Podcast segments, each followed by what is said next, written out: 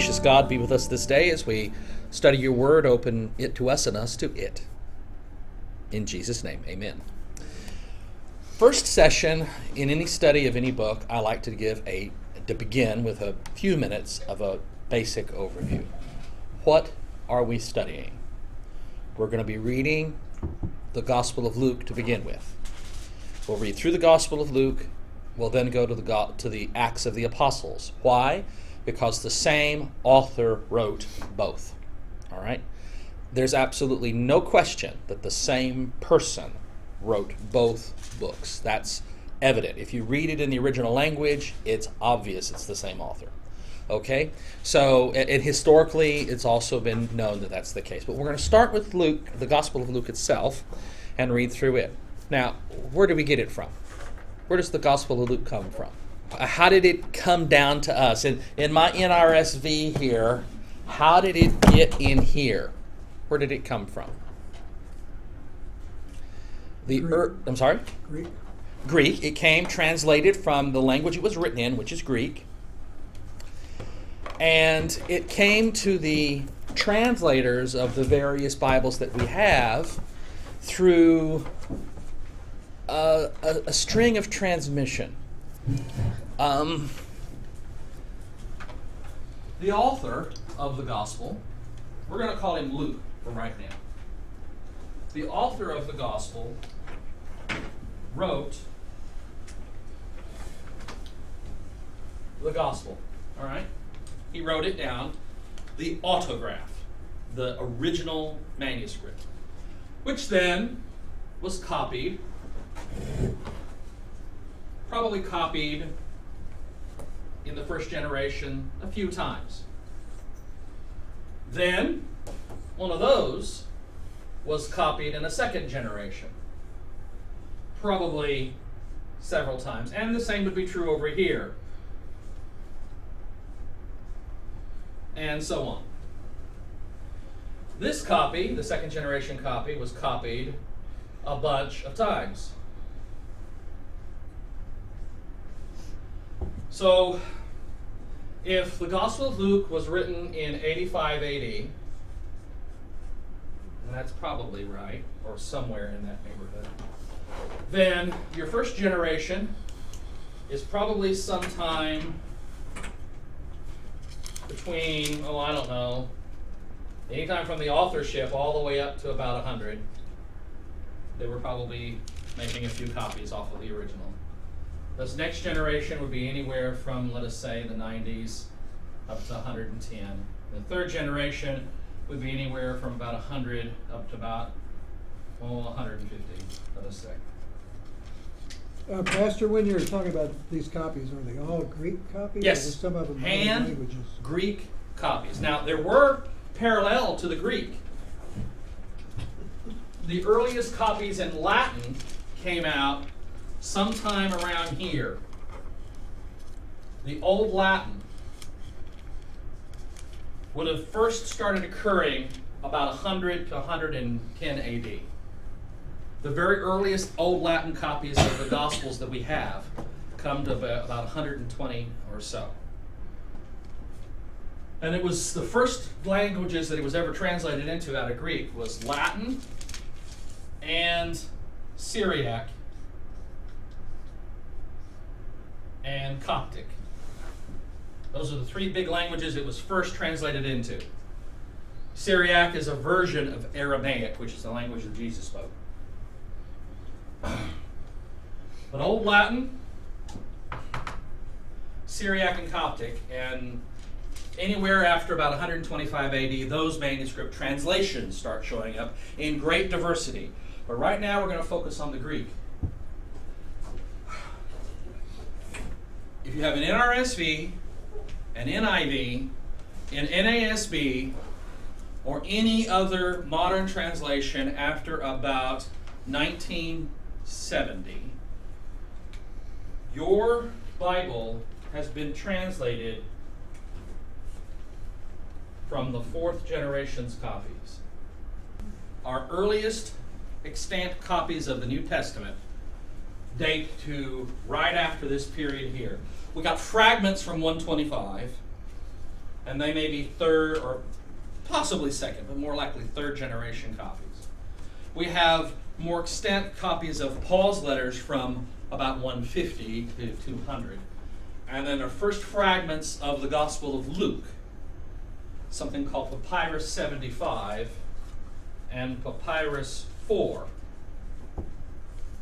all date to the fourth generation of copies, somewhere between 150 and 220. No later than 220, because they've been carbon dated as early as 200. And some copies have been hand identified by their, their writing style to as early as 150. So hard to say. Um, and they can't carbon date everything because you destroy the material doing it. That means that our Bibles, the most modern that we have, are translations into English from the Greek of copies of copies of copies of copies of the original. Now, I love the King James. Beautiful translation.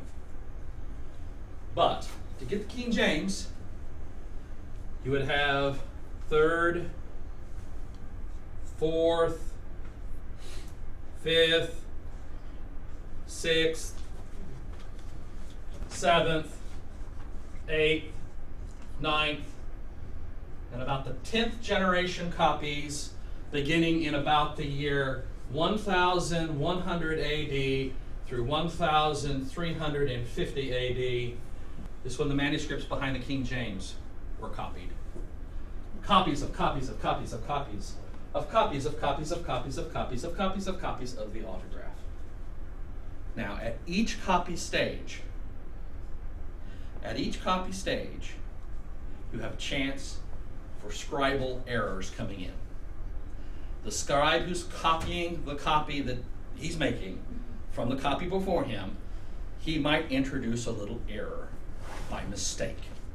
There are lots of different kinds of copy errors. We will run into them on occasion. And a few of the interesting differences between, let us say, a King James and an NRSV, some of them have to do with the textual background due to copy errors. The Greek textual exemplar, the, the Greek edition of the New Testament that I use, is the 27th edition of the Greek New Testament.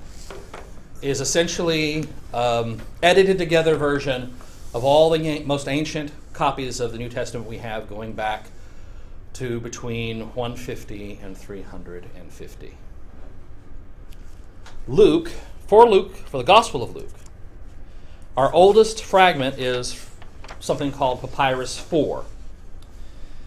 It dates to 175 to 225, more likely closer to 175 because the handwriting looks like somebody who was trained sometime in the middle part of the second century.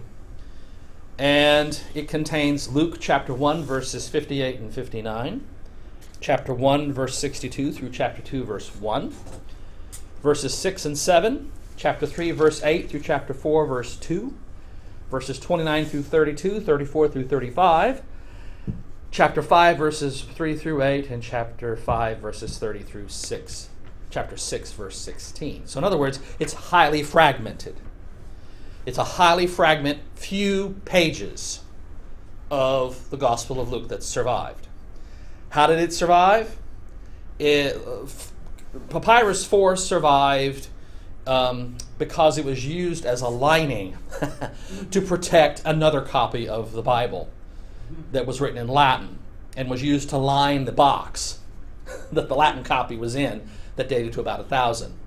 the person who lined that box to protect this very valuable translation, I mean, Latin translation of the Bible, did not know what he was using. He just took some paper from their library that was going to be burned and he used it to line the interior. And because he did that, we have one of the oldest fragments of the Gospel of Luke. A more substantial copy of it is called Papyrus 75, which is early 3rd century, about 200 to 225 AD at the very latest. The handwriting of the author looks like it he was trained a little earlier than that, so it could theoretically date to maybe 10 to 15 years earlier. And it contains more. It contains Luke chapter 3, verses 18 through 4 2, 434 through 510, 537 through 18 18, and 22 4 through 24 53. So a more significant segment of the Gospel of Luke in its entirety in segments and then fragments elsewhere. And that's the earliest, most complete we've got. The most complete copy, that in fact, the, the earliest complete copy we have is found in something called Codex Sinaiticus, which is, was written in about 350 to 400 AD, closer to 350 AD, uh, at the order of Constantine the emperor, and it's complete. It's not fragmented.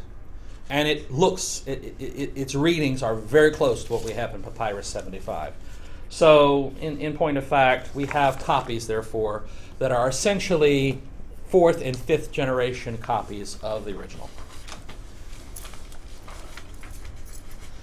This air, uh, what i just gave you by the way i, I just I just handed out now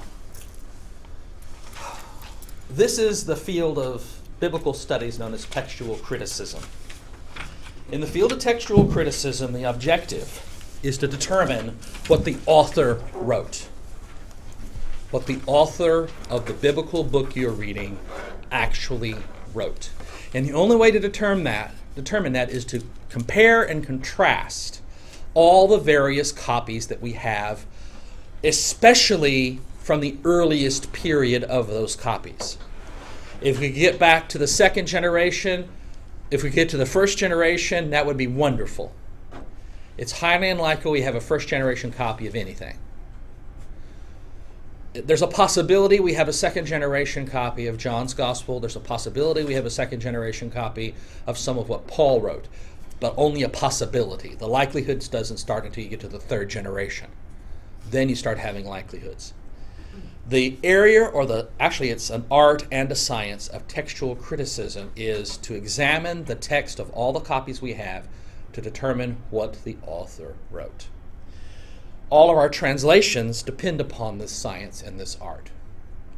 They depend upon it uh, deeply because if you don't have uh, you have to eventually make a decision as to what manuscript you're going to copy from and translate from most modern translations go with a, a, critical edition of the Greek text that's been put together by scholars in this field.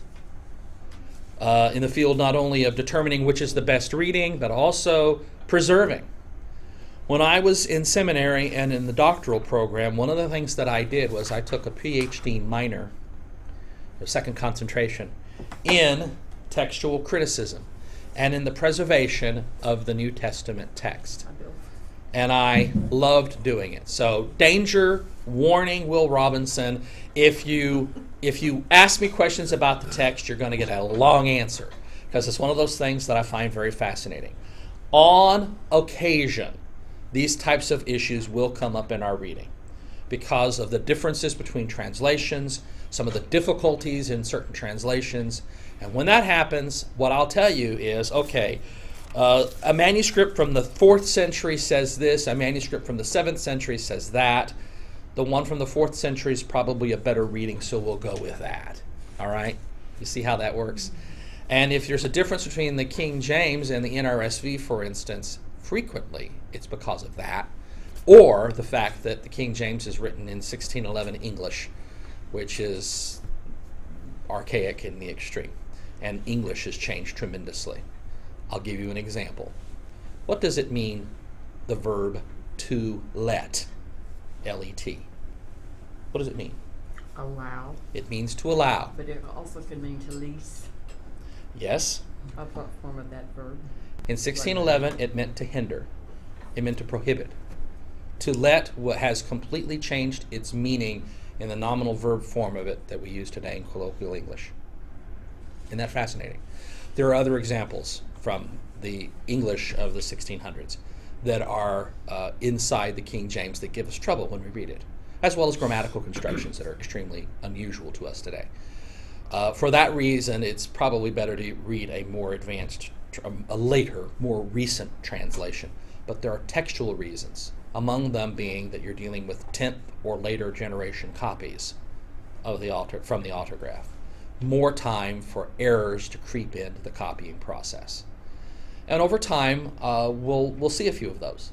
Some of them are actually very hilarious. So we'll see a few of them.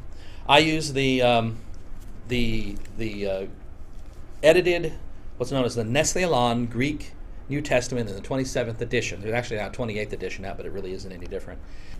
There's another edition that's a critical edition of the Greek text called the uh, Majority Text by Hodges and Farstad, and it's actually a very good rendering of the text according to the majority reading. Not antiquity, but majority. What did the majority of the copies say? Not what did the earliest copies say necessarily, but what did the majority of the copies say?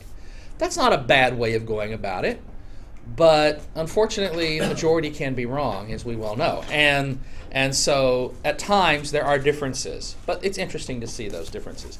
The Greek text behind here is a lot like the King James. All right, a lot like it. Okay, if you have any questions about the textual history, I can help you. If you want to see pictures of uh, manuscripts, I can show you those too. i they're in these books if you want to take a look at them. Uh, I've taught a class in textual criticism, or at least the basics of it, not the actual process of preserving manuscripts, but but um, uh, it's a fascinating subject, a fascinating field, and I love it. So, in other words, to summarize this, we get our copies of the Gospel of Luke today in our translations because people across centuries copied them faithfully down. They made mistakes when they made their copies, but they were faithful in their copy process. And because they were, we have, and because of people who kept and preserved them in many different ways, we have uh, wonderful examples from the late second, the early third, through the fourth centuries that we can then base our Bibles on today. So even though this stuff was written down a very long time ago, uh, we can be pretty sure that what we're reading is really close to what the author wrote. So we get our copies of Luke from scribes who were copying them in the second third and fourth centuries. So that's the answer to that question. Now, next week, uh, one of the things that we'll look at is the question of Luke's relationship to Mark and Matthew. I'll summarize it very quickly today. Luke wrote his gospel based upon Mark's gospel, plus a written document of the sayings of Jesus, plus lots of oral traditions and legends that were in existence at, in the places where he wrote. We'll see examples of that as we read. We'll compare and contrast what Luke says with what Matthew says in certain places and with what Mark says in the structural outline of the events of Jesus' life. But we're going to really be paying attention and are spending our, the balance of our time looking at what Luke actually wrote and how he tells the story of Jesus because he tells the story of Jesus from a certain perspective, with a certain theological understanding, with a certain interest in presenting Jesus in a certain way to a certain audience. That's very different from Mark's audience and Mark's way, or Matthew's audience and Matthew's way, and very different from John's audience and John's way. Okay? So you have to keep that in mind as you're reading. Luke was a Gentile. The author of Luke's gospel was definitely a Gentile. He was not a Jew. He was not a native of Palestine. He may have been there, but he was not very familiar with the area. He was depending upon other sources in his writing, and he himself tells us that he was not present for the events. He was not an eyewitness to the life of Jesus. He himself tells us that, as we will see in a moment. So keep that in mind as you read. You're reading the work of a scholar, of a Gentile thinker who was highly educated. And tradition tells us was a physician. Well, whether or not he was a physician, if that tradition is true, it equates with some of what we see in terms of his interest in various things, like the questions of healings and what Jesus was actually healing, those types of things. Um, regardless of how you come out on that question, he was an educated, Greek speaking, Greek native person And his Greek, by the way, also is mm, uh, an Eastern version of Greek. It, it's that's why one of the reasons why he's called a Syrian. He's probably from Syria, um, a Greek-speaking, a Greek descended, but living in the eastern half of the Roman Empire, further east than Greece, further east than Turkey, uh, north and actually east of Palestine, in the area that is modern-day Syria and was Syria then because the form of his Greek actually is a little bit Eastern in its structure and style. All right, and you have to kind of depend upon the scholars of Greek to to to accept that. So he was an author who wrote um, based upon the writings of others and the and the stories and, and oral and written stories of others, and he worked hard to produce his uh, version to present it in a specific way and for a specific reason. And as we read, we're going to discover what that is. All right. Questions before we move forward and actually do some reading. How can anybody say that the scriptures are inerrant? Okay. Inerrancy is a doctrine which says that the Bible is without error in their autographs. So in that original original version of Luke that was written by the author, a person who believes in biblical inerrancy would say that's the inerrant version right there. The copying process and any errors that you find will have been introduced through that copying process. All right. I don't even say that about L. um, uh, inerrancy is the doctrine that says that the Bible is trustworthy in its autographs. I believe the Bible is trustworthy, but I think inerrancy is too high of a standard to set for it. Uh, infallibility is another term that is sometimes used. It's not quite inerrancy, but it's still, it says that the Bible is infallible in what it teaches us about faith. I actually kind of believe that. It's, it, it does not teach error about our faith. But that doesn't mean that it doesn't contain the opinions of people. And some of those opinions probably are not right. They may have been right then, they're not right now. There may have been multiple different opinions from that period, and you'll find that within Scripture. Another question would be related to that is uh, what about inspiration? Is the Bible inspired? And what does it mean to say that the Bible is inspired? There are lots of different kinds of inspiration inerrancy people would say the Bible is inspired and that God dictated Luke to write, since many have undertaken to set down an orderly account of the events that have been fulfilled among us, just as they were handed on to us by those who from the beginning were eyewitnesses and servants of the word, I too decided, after investigating everything carefully from the very first, to write an orderly account for you, most excellent Theophilus. So, in other words, an inerrancy person would say God dictated to Luke to write every one of those words in that way, in, in Greek, in the original. Some, some think he, he dictated it in English. Well, yeah, in the King James, which was given by God to Moses on Mount Sinai. Yeah. But, but, but no, uh, inerrancy and true, true people, those who affirm the doctrine of inerrancy would say that God dictated every one of those words in that way to the author in, in the Greek in the Greek original. Well, to me, it's very clear. Verses one through three uh, completely abrogate, deny that statement because he says he did all this work himself.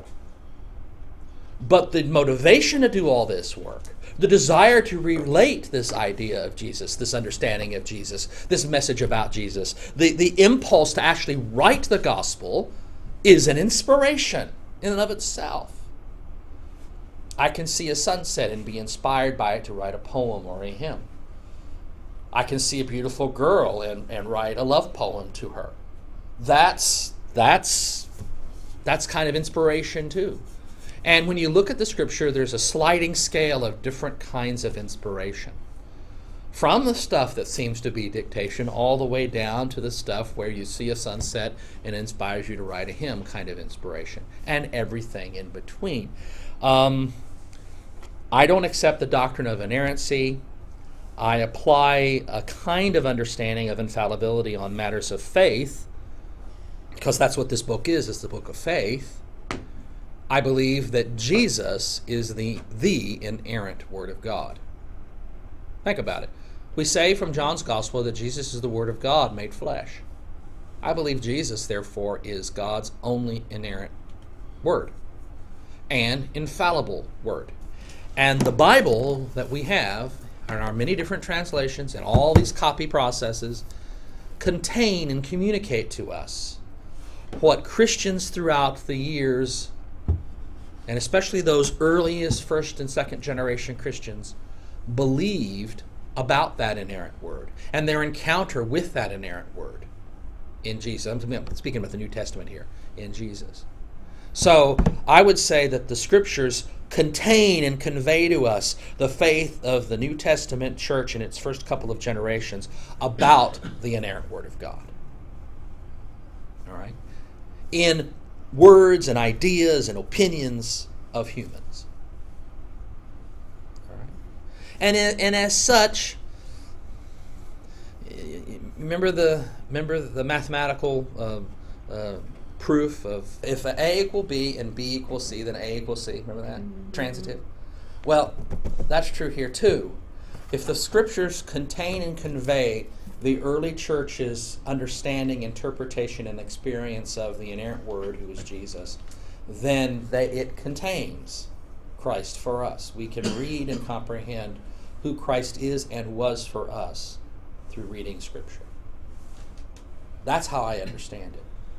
Also, in my book, there's a there's a chapter that deals with inspiration of Scripture. If you want to read it, hint and shameless plug. Um, but it, and it kind of outlines those various options. I don't believe that God dictated every word, and I think the very the, these first three verses of Luke prove it. Look at it again. Since many have undertaken to set down an orderly account of the events that have been fulfilled among us just as they were handed on to us by those who from the beginning were eyewitnesses and servants of the word.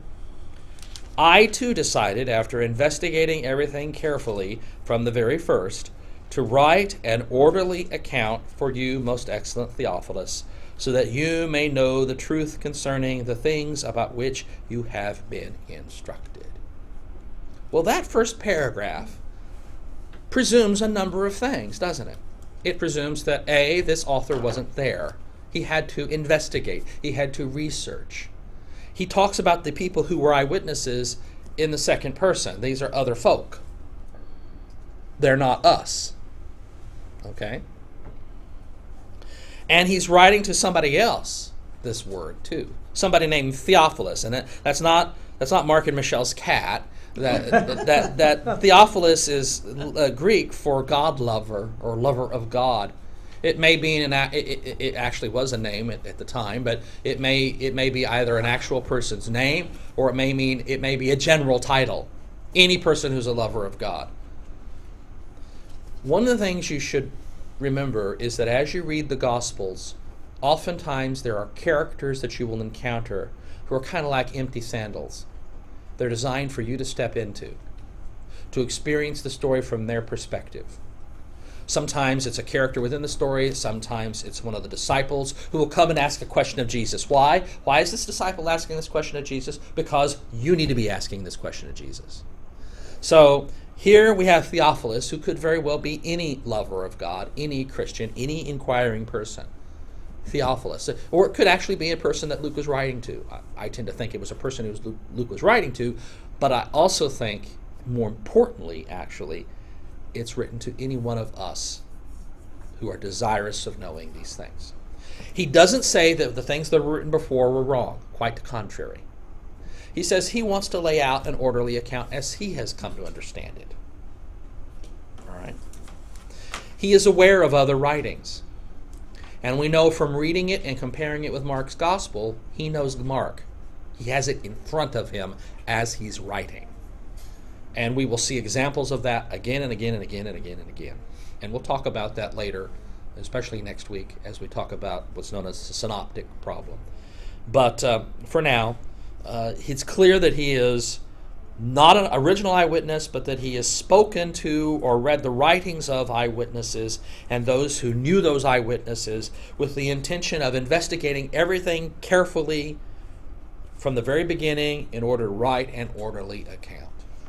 That's his purpose. All right? That's really important. This man is very, very intent on what he's getting ready to do. Has a very specific reason, and he's going to paint a picture that really that really will inform the reader of who Jesus is, what Jesus did, who Jesus is now for the church. And when he gets over into the Acts of the Apostles, that simply continues even more through the ministry of the apostles. But for now, we're looking at Luke. Questions before we move on? Chapter 1 is 80 verses long. So we're going to take uh, a little time and read part of it here, stopping like we just did to talk about some things. Verse 5, chapter 1. In the days of King Herod of Judea, there was a priest named Zechariah, who belonged to the priestly order of Abijah. His wife was a descendant of Aaron, and her name was Elizabeth. Both of them were righteous before God, living blamelessly according to all the commandments and regulations of the Lord. But they had no children, because Elizabeth was barren, and both were getting on in years. Uh, kind of interesting here. We don't begin with the birth of Jesus, do we? We begin with the story about Zechariah, a priest, and his wife Elizabeth. And notice there's some details in here that kind of make you go, what, what are some of these details for? Why, why is it important that he's a member of the order of Abijah? That's an element, an interesting uh, illustration of Luke's interest in painting the picture with rich detail and placing somebody like Zechariah within the context in which he lived. Remember, he's writing to Gentiles, not to Jews. What is this order of Abijah business? That's going to be an interesting curiosity to them. it's going to cause them to want to find out what this order of Abijah is. And in the New Testament church, at the time that Luke was writing, the Bible they had was the Greek translation of what we call the Old Testament. Interesting. So, the New Testament church at this time, when Luke was writing, would be filled with uh, lots of eh, the churches that he was writing to would have been filled with Gentiles, most of whom were not from a Jewish background, and therefore they're going to wonder what this Abijah business is. So they're going it's going to want them to go back and find out what this Abijah business is. What is this, and why is it important? Well, it's important to us for several reasons because it allows us to date a number of things, like when this event occurred. But we'll may come back to that later, because um, that's very important for dating the birth of Jesus. But we'll come back to that later. Both of them were righteous before God, living blamelessly according to all the commandments and regulations of the Lord. Wow, that's pretty impressive. Mean, that's a whole lot of, of regulations to be living by, isn't it? Hmm. At least by their standards then, that was the case. But they had no children, which is sort of contrary. If you live righteously, you ought to have children, right? But they had no children because Elizabeth was barren, and both were getting on in years. Now, there's a parallel here to another very important uh, father uh, of faith in the history of the church, uh, uh of the Jewish people, actually, and that would be Sarah. Sarah, Elizabeth, Abraham, Zechariah. Absolutely. Interesting parallelism here in there. There's more of that to see. Once he, that's Zechariah, was serving as priest before God, and his section was on duty. He was chosen by lot according to the custom of the priesthood to enter the sanctuary of the Lord and offer incense. Now, at the time of the incense offering, the whole assembly of the people was praying outside. Then there appeared to him an angel of the Lord standing at the right side of the altar of incense. So here he is, he's in the temple. He's standing there with his censer. I'll bring my censer so you can see what one looks like. Standing there with his censer, swinging it, with the incense flowing, and in the midst of this really mystical, kind of creepy setting, suddenly there appears an angel of the Lord. Now, everybody's outside praying. You're in there all alone. And an angel, with smoke billowing into the air. What was in the incense? Oh, what was in the incense? Yeah, what, good question. Uh, it was, it- it- literally, it's supposed to be frankincense, uh, pure frankincense, which has no odor, by the way. There's Huh? Yeah, it may have been in Colorado. well, it must have been some kind of drugs. I don't know, but maybe it got some bad incense. I don't know. Saw a bad dealer. I don't know. That's that. That's an interesting joke. But uh, yeah, they're all outside. He's inside. He's offering the incense offering. He's doing his job. And there appeared to him an angel of the Lord standing at the right side of the altar of incense. Verse 12 When Zechariah saw him, he was terrified. Of course he was. And fear overwhelmed him. You remember, you're in a really holy place. You make one little mistake, you're liable to be struck dead by God. You don't normally see angels running around. An angel appears. What's your first thought? What did I do wrong? But the angel said to him, Do not be afraid, Zechariah, for your prayer has been heard. Your, ri- your wife Elizabeth will bear you a son, and you will name him John. You will have joy and gladness, and many will rejoice at his birth. For he will be great in the sight of the Lord. He must never drink wine or strong drink. Uh, even before his birth, he will be filled with the Holy Spirit. Wow. He will turn many of the people of Israel to the Lord their God. With the spirit and power of Elijah, he will go before him to turn the hearts of parents to their children, and the disobedient to the wisdom of the righteous, to make ready a people prepared for the Lord. Now, here you hear echoes of stuff that you will remember, and because we just went through Advent, you will remember that John the Baptist was doing out in the countryside, out there at the River Jordan, calling people to repent, make straight the way of the Lord, make his path straight, be prepared for the coming of the Messiah. And you notice it says uh, uh, that he will, uh, uh, with the spirit and power of Elijah. Okay? Now, he was asked, Are you Elijah? He said he wasn't. One of the prophets? No. Are you the Messiah? No. But here, this angel is telling Zechariah he will, he will function, he will proclaim, he will act with the spirit and power of Elijah, who will go before him to turn the hearts of the parents to their children and the disobedient to the wisdom of the righteous, to make ready a people prepared for the Lord. Wow. That's a big job. And this guy has the right pedigree for it. His kid's, you know, his kid is a descendant of priests. That ought to be a priest's job, right? Interesting. Zechariah said to the angel, Oops, how will I know that this is so? I mean, you know, come on. I, I'm an old man. And my wife is getting on in years. Rule number one don't doubt an angel. the angel replied, I am Gabriel. I stand in the presence of God, and I have been sent to speak to you and to bring you this good news. I stand, first of all, in the presence of God, what do you do? You fall down, you go on your face. Gabriel stands in the presence of you're doubting me. I'm Gabriel. I stand in the presence of God, and I've been sent. Well, who sends an angel? Angelos means messenger. I've been sent to speak to you and bring you this good news. Don't doubt me. But, but now, because you did not believe my words, which will be fulfilled in your in their time. It's not that his his doubt is going to make those words not come true. They will be fulfilled in their time.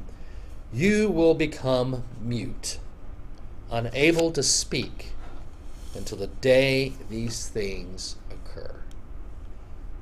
I mean, if you're going to run off at your mouth, the first thing you say to an angel is not, wow, thank you, but How's this going to happen? I'm old, my wife's old. How can it possibly happen? Whine, whine, whine. Well, if you're going to run off the mouth doing that, then until it occurs, you're not going to say another word. hmm. Wow. Questions? Tons of questionable stuff here we could talk about if you want. We can come back to it later if you want. Meanwhile, the people were waiting for Zechariah and wondered at this delay in the sanctuary. So they couldn't hear what was going on. When he did come out, he could not speak to them, and they realized that he had seen a vision in the sanctuary. He kept motioning to them and remain unable to speak. I'm sure there are times when you want that to be true about your preacher. when his time, I mean, usually when you see an angel, you, you can't stop talking, right? Well, no, not here. Hmm. When his time of service was ended, he went to his home.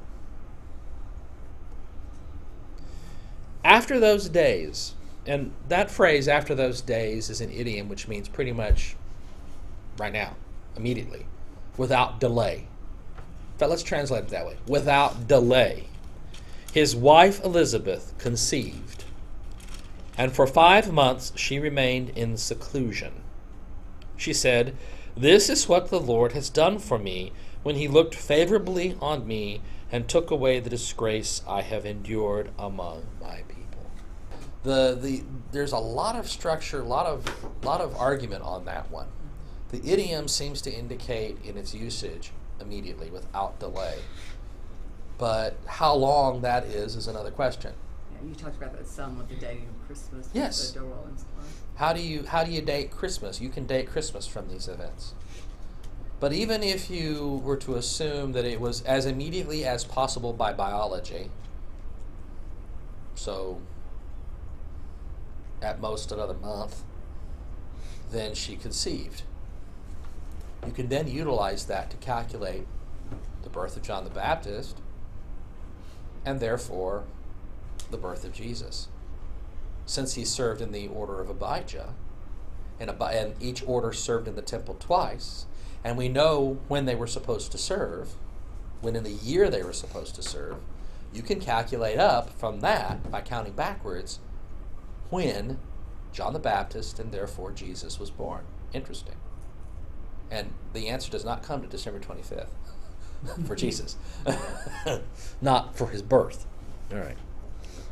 Back to Elizabeth B. Yes. Barren, Yes. way back there. Yes. So does that mean that she simply did not have children, or that she could not have children? And how would we know it's her fault that they didn't have children? Um, there's a really strong argument that you could say that it's his fault. um, because it's often blamed on the woman to begin with. Sure. Um, The Greek is not helpful in that. the Greek word, the barren. term, the term for barren generally means a woman who cannot, Cannot, have children. Right. Not, Not that, that she hasn't because of some other reason, uh, chastity or whatever, but but because she physically cannot. That's what I thought. It's the same word that is used for for for Sarah. Yeah. The exact same word is used in the Or Greek Hannah. translation, or Hannah. In the Greek translation of the Old Testament, they utilize the same word as is used here in the New Testament Greek. And it means cannot have children. It's not an important point, but No. just interesting to me. Um, It is interesting. my, my general opinion is it's probably his fault. And what happened was is that he got fixed the other way around in, in that occurrence in the temple. But then yet at the same time you also have to remember she's getting on in years. Now what that means is another matter. Different translations render that slightly differently, but what however you understand it, she's not young. And if you understand it as a parallel with Sarah, menopause is come and gone. So, I mean, that makes it a miracle in and of itself. Which means you've got two miracles here in Luke's gospel. You've got the miracle of uh, of Elizabeth conceiving, and then you'll have the on the on the far end mm-hmm. of reproduction period, and then you'll have Mary on the other end at the very beginning, just before it's possible. conceiving. Interesting. But we'll, we'll, we'll come to that in a second. in the sixth month,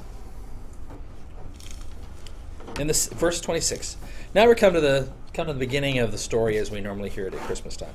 In the sixth month the angel gabriel was sent by god to a town in galilee called nazareth to a virgin. Oh boy that one has risen just tons of, of discussion. Parthenon literally in greek parthenos. Parthenos in greek the hebrew word that would be translated here and the word that is translated in syriac and therefore aramaic in translating back into what it would have been the language of the period, um, is Alma. And Alma means literally a prepubescent girl who's on the verge of being able to become a mother. She's at that stage where it's possible, but just barely it's not speaking so much of virginity as it is her young maidenhood type understanding. She is a young, young woman, just barely able to conceive. Parthenos in Greek means virgin, unspoiled, untouched. Alma in Hebrew means young, just at the cusp of being able to conceive. Not quite fully there yet, but almost at the point. All right? But in Greek, it's parthenon, parthenos, and it literally means virgin. To a virgin engaged to a man whose name was Joseph. Notice, engaged. Are they married? Mm-hmm. No. To a virgin engaged to a man whose name was Joseph of the house of David. The virgin's name was Mary.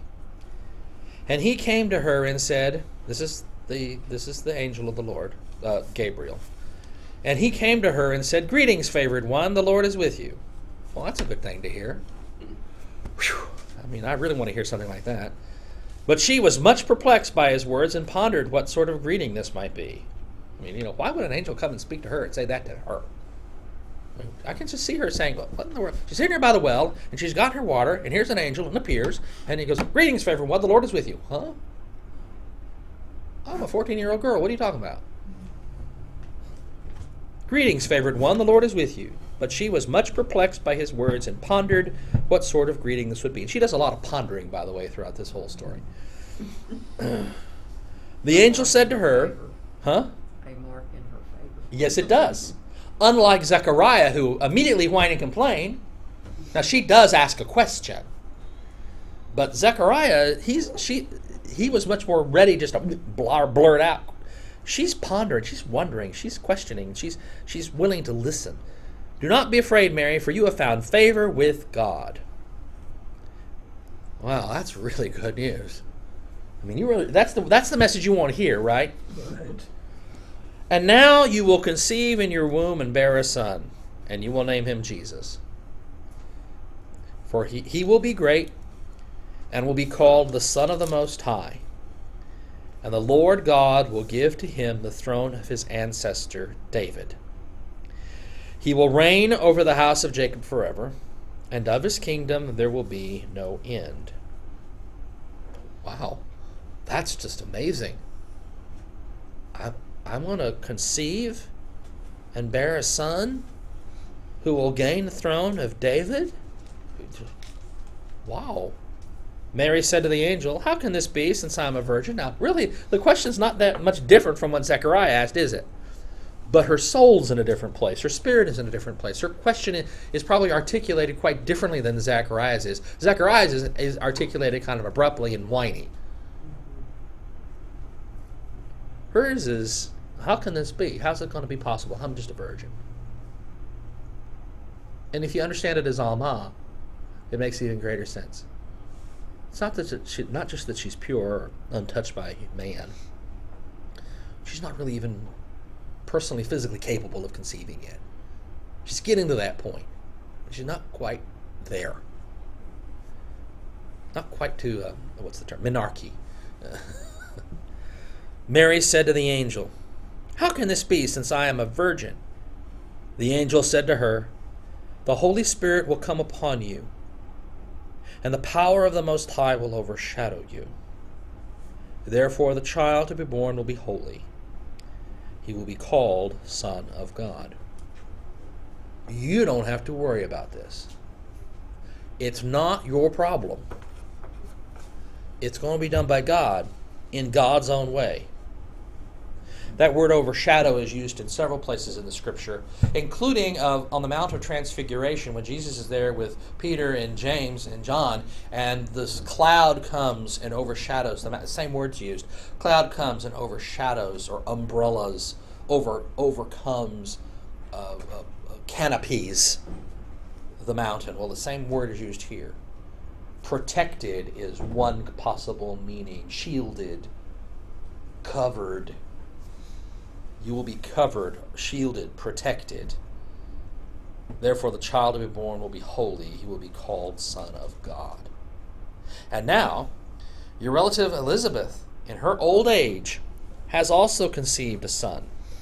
And this is the sixth month for her who was said to be barren. She's she's six months in, not uh, three to go. For nothing will be impossible with God. So he tells her this for a couple of reasons. One of them being, look, if she can conceive and bear a kid, so can you. Then Mary said, Look at her response. Here am I, the servant of the Lord. Let it be with me according to your word. That is one of the most powerful, humble affirmations and dedications that anybody can make. And it is the reason why Mary is probably amongst the most important characters in the proclamation of the gospel story. And why she then later on became very important for Christians, especially much later on. Um, her devotion, her willingness to say yes, even to such a personally difficult calling as this. She's not yet married. She's she's an Alma and a Parthenos, and here she's going to conceive and bear a kid and have all of this happen.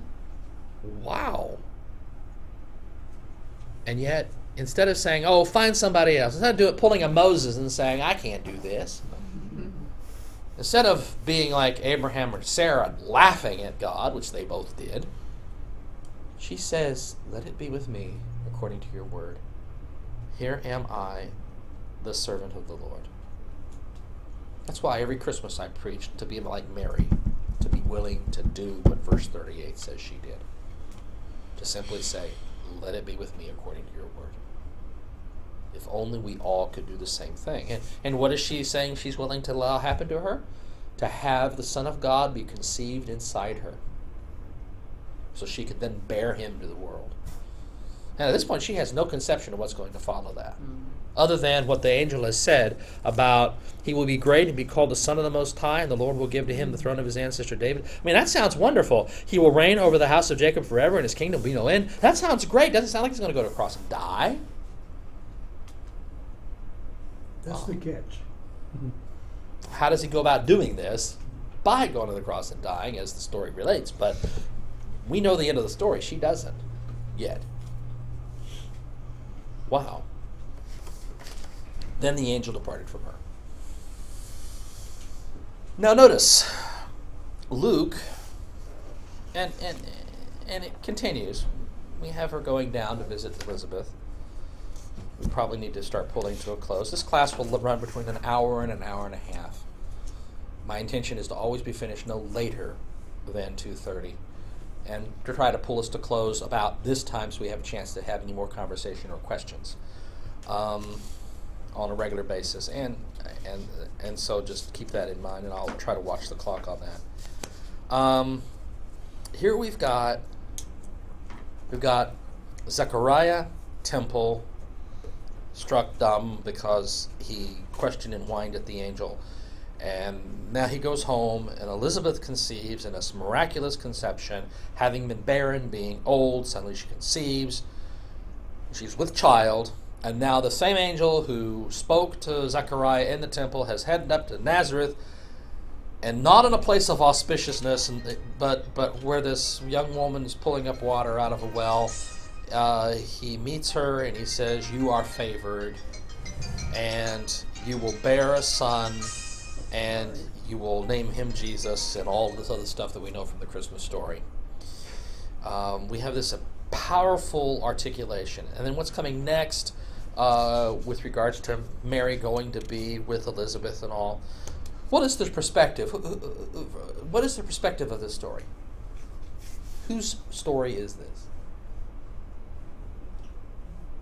Well, I know it's their story, but the women's perspective is very strong. Yes. All the way through. Zechariah, as important as he is, is I- I- irrelevant, really, to pretty much. Uh, he gets struck dumb, so he doesn't get to speak anymore after opening his mouth and putting his foot in it. So it's not a guy's story, it's told from the woman's perspective. You know how rare that is in the ancient world? And even in the Greek ancient world? That's extremely rare. Matthew's gospel tells the story from Joseph's perspective, the guy's side of the story. Luke tells it from the woman's perspective, Mary's side of the story, and through Mary, Elizabeth's side of the story. Interesting how that happens. There are traditions in the church which state that Luke, one of the people Luke spoke to, was Mary herself. Is that possible? Yeah, it's possible. It's not super likely, but it's one of those possibilities because she, you know, she was alive when Jesus died. She was alive during the early period of the church, so it's theoretically possible that he got this straight from her, or he got it from a source that got it from her, which is the greater likelihood. This is this material is all unique to Luke.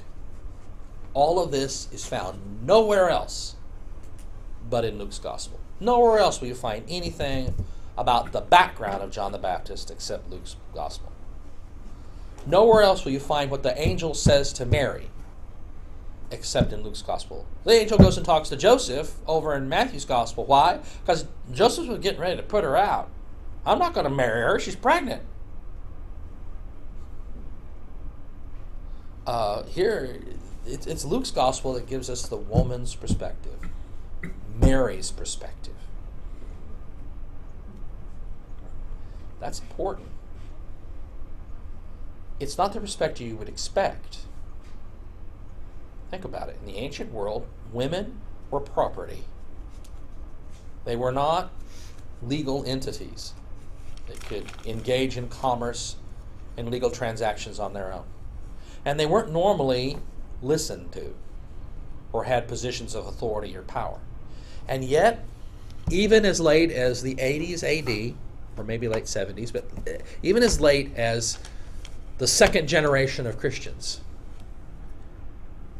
it's clear that women still had the ability to command the respect of the church, of someone like Luke, the author of the gospel, and whose and their stories were listened to. And we will see that throughout the gospels. Um, yes, there's lots of patriarchalism in there, but there's also a very strong thread of message that comes from the women's perspective that we frequently overlook. And the fact that it's there speaks really strongly about its authenticity. This isn't something that would have been made up. Now, there are lots of skeptics who say that the New Testament was made up decades and decades after the events. Had they made this up, they would not have made the women the heroes here. Zechariah would have been the hero, Joseph would have been the hero, Mary's dad would have been a hero. Not Mary, not Elizabeth. And it wouldn't have been told from their perspective. Well, and also the fact that they're poor people. Yeah, they're not powerful. Well, Zechariah is. He's a priest. He's an, he has an important position in the society. Even if he's not wealthy, he is a priest, and that's respectable. But And, and they're righteous, but she's barren, which is a negative strike against her. But Mary, I mean, they're not powerful, wealthy people. We don't know what her family did. We don't know what Joachim and Anna did, the traditional names for her parents. We don't know what they did. But they lived in Nazareth in Galilee, and there's, I mean, no reason to think they were anything other than either fairly low level merchants or farmers. Really, no reason to think anything other than that at all. They certainly weren't powerful people. They weren't highly educated people. They weren't super important people. They certainly weren't powerful people. They weren't highly educated people. So, yeah, they weren't super important people.